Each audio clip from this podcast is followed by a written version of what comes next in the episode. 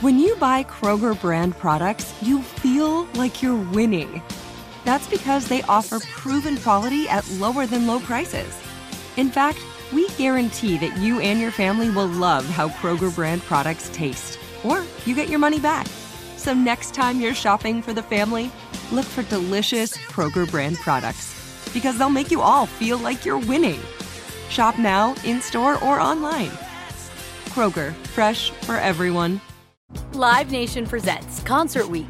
Now through May 14th, get $25 tickets to over 5,000 shows. That's up to 75% off a summer full of your favorite artists like 21 Savage, Alanis Morissette, Cage the Elephant, Celeste Barber, Dierks Bentley, Feid, Hootie and the Blowfish, Janet Jackson, Kidz Bop Kids, Meghan Trainor, Peso Pluma, Sarah McLachlan.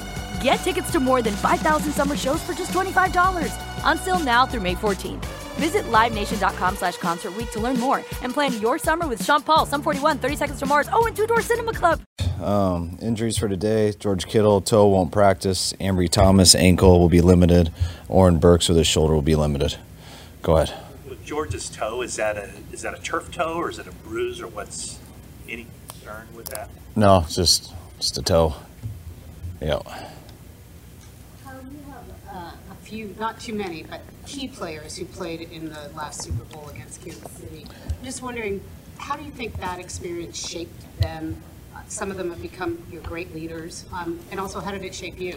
Um, I mean, I think all those guys, for the most part, were young guys, and it was their first one. And I think um, always when you go your first time, you experience a lot of stuff. But I think when you go your second time, you know all that stuff you experienced.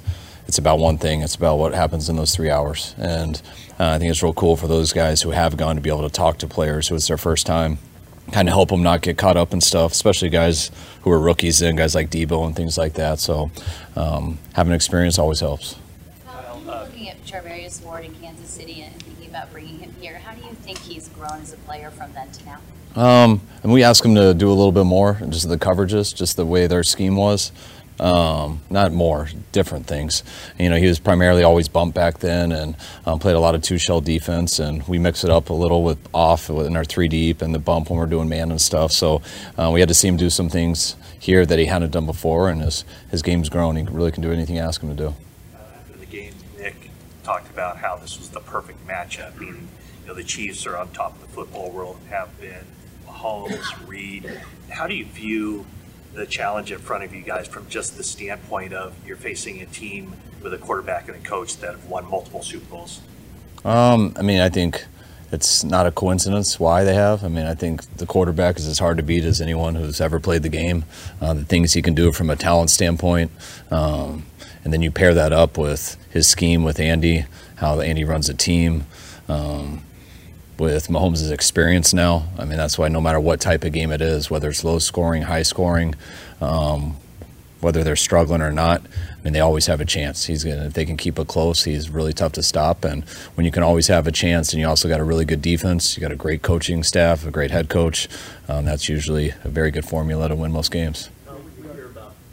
Giving those Saturday speeches or talks to the team couple years now. Did you kind of pick him for that?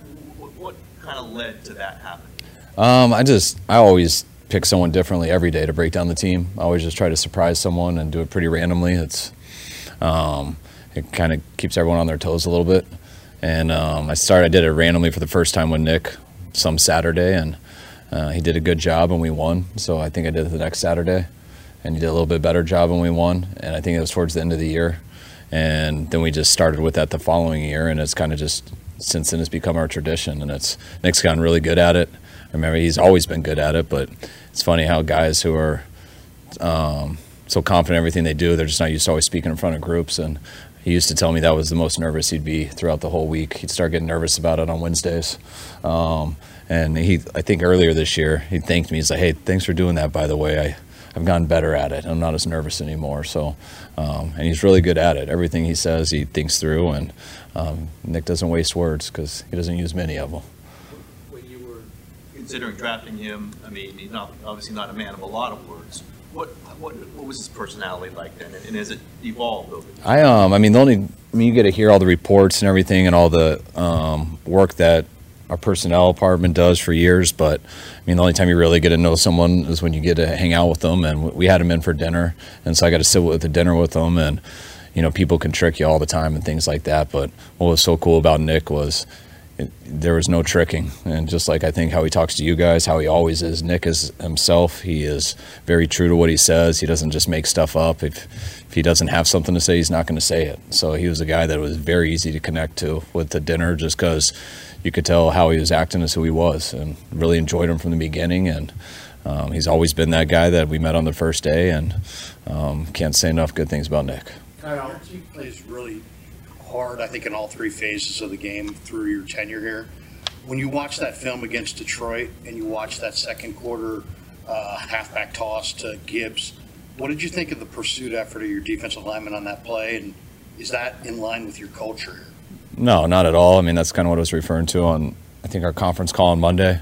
Um, but it's, you know, and I know it looked bad on the clip that you guys have and stuff, but it's, um, yeah, we, no, it's not our culture. We don't want to have one play like that. I think we had about two to three in that game, which um, is too much for us. We don't want to ever have one. But it wasn't just the D line.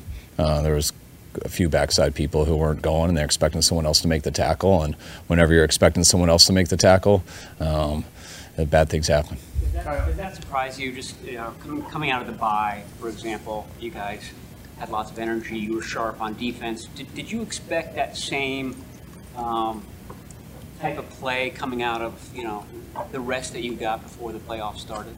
Uh, yeah, and, and I think we did. I, I think when I, I, just understand how social media works, and I understand when a clip looks bad and it goes around, that's everything. But um, that, that was a few bad clips in the game, which I bet you I can go find those in a lot of games. Um, but I don't question at all our our lack of effort and how hard we work and how hard we go and run to the ball always. Um, were we 100%? No um, especially on a couple big runs that really looked really bad.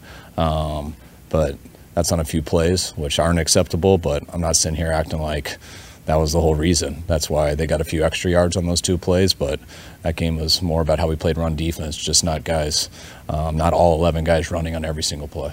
After, after 2018, you'd lost, you had two bad seasons. You know how that goes in the NFL. A lot of noise. How was Jed with you and John? You know, coming out of that year and into 2019 before you got it rolling? Uh, he was awesome. It's exactly how he was when we sat down to um, for the interview. Um, you know, we you never want to have those records, but we also were realistic before we started, and you know, we were trying to build it to have a legit shot the fourth year was kind of our goal and stuff, and um, it, it happened the third year, which was great, but after those first two seasons. You know, we started the first season out really rough, but we ended great. Um, the second season was really tough, especially losing our quarterback for the whole year. Um, but we did some things we were proud of towards the end, and even though we were real disappointed with our record that year, it did lead to getting Bosa, so that was a good thing. And um, but he was he was always positive. I think the hardest year was the COVID year, just because we felt we had built our team. You know, we had a tough Super Bowl loss, and um, we weren't sure if we were going to play till about that early July, and then I felt like we went right from the Super Bowl to the season, and that was the toughest year just because it wasn't like what we expected. So did you ever feel like I'm on the hot seat going into 2019, or did he make it clear you were good? Um, we never had the discussion, but I mean, as a coach, you know you're always on the hot seat. But no, it was there was no difference in our relationship or anything um, going into year three as there was the day I was hired. What makes the Chiefs' run defense, run game tough to stop? The run game. Um, I mean, they got a good runner. Um, he runs hard. He never. He is always the same. He's one of the more consistent players in this league. Um, every single run, first run to the last run, whenever you turn on the clip, cold weather, on the road, at home, uh, he runs extremely hard. He's our type of runner that we like, um, and that's I'd say the first. That's the best thing. And they got some good blockers. They got a scheme they mix up, and um, when you're real scary in the pass game too, that always helps the run game.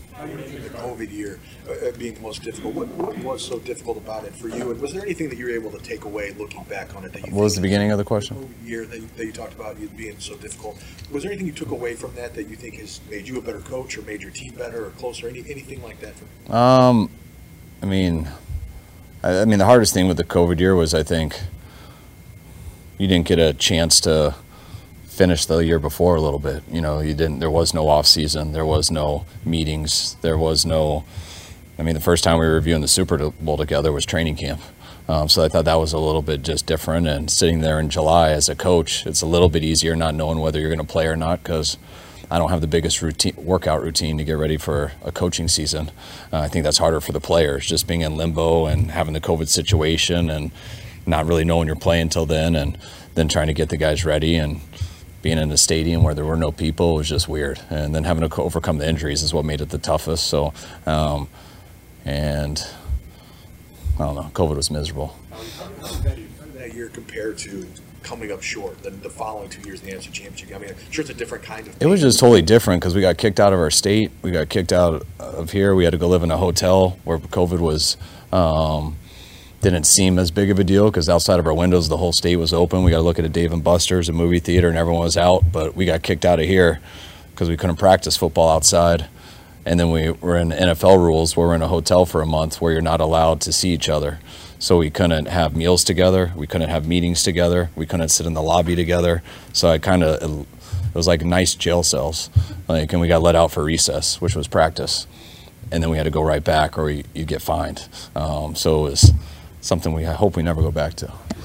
Chiefs run game. What about your run game? How, how do you view how productive it's been in the playoffs and how essential is that, obviously? Um, I mean, it's it's, I think it's hard to win consistently in this league if you can't run the ball. I mean, no matter how good of a passing game you have, no matter how good of a defense, um, I don't. It doesn't matter. I mean, you can do it here and there and always pull it off, but the most consistent way to win is to be balanced and to put pressure on everybody. And um, we love being able to stick with the run game, so you make people force it. I mean, you make people defend it, and if people defend it, uh, everything gets a little bit easier. People can stop your run game without committing to it. Everything's a lot harder. From the last Super Bowl, what did you learn from the last Super Bowl experience in terms of practice, like what you need to get done this week versus what you can accomplish once you're in Vegas? Um, I was real happy with our preparation last time. Um, I just, you know, I had been to a Super Bowl before as a coach. You know, you know, just four years before that. I think I went to six just as a family member growing up and just always hearing about it and watching it. I've been paying attention to stuff my whole life, so it's you know I'm just always I'm glad that the Super Bowls we were, we're in that we have a week before we go. Uh, like I know John Lynch, they had to go um, like that Monday after they won the NFC Championship in Philly, so I couldn't imagine that. But um, I've always was told, and we did that way in Atlanta. We've done that here, but you try to get as much in this first week as possible. And when you get out there, we go through it again, but it is different. Our Monday's totally different with the media deal. Um, our routine's off because you got to you got to do these press conferences every day, so you get about an hour off from all your normal time. So when you usually do red zone and stuff, you're two hours behind, a little more tired, and so all that stuff adds up. And if you put stuff off to that week and think it's going to be a normal week. Um, you're going to get to that Thursday or Friday and not quite feel as comfortable. Full game plan installed this week? Yes. Yeah. His first game with your team was against the Chiefs last season. How have you seen him evolve from that game to this point, and your offense evolve from that game to now? Yeah. He knows the guys' names. He he knows the runs that we're calling instead of just guys pointing him to the direction. Um, I mean, that was amazing. We didn't plan on playing him at all. I think we I think he got here on a Friday afternoon. I didn't. I told John no way. But then when I talked to him on the phone and the way he was talking to me, I was like, we better send this guy a playbook. He might be playing because uh, he's adamant that he can do it. And then when we played him, he was he was definitely right. So um, that was a sign of what we had. Um, he was amazing in that game, and he's been the same dude ever since. All right, thanks, guys. Live Nation presents Concert Week. Now through May 14th, get $25 tickets to over 5,000 shows. That's up to 75% off a summer full of your favorite artists like 21 Savage, Alanis Morissette, Cage the Elephant, Celeste Barber, Dierks Bentley, Feid, Hootie and the Blowfish, Janet Jackson, Kidz Bop Kids, Meghan Trainor, Peso Pluma, Sarah McLachlan. Get tickets to more than 5,000 summer shows for just $25. Until now through May 14th. Visit LiveNation.com slash Concert to learn more and plan your summer with Sean Paul, Sum 41, 30 Seconds to Mars, oh, and Two Door Cinema Club. Viking, committed to exploring the world in comfort. Journey through the heart of Europe on an elegant Viking longship with thoughtful service, cultural enrichment, and all inclusive fares. Discover more at Viking.com.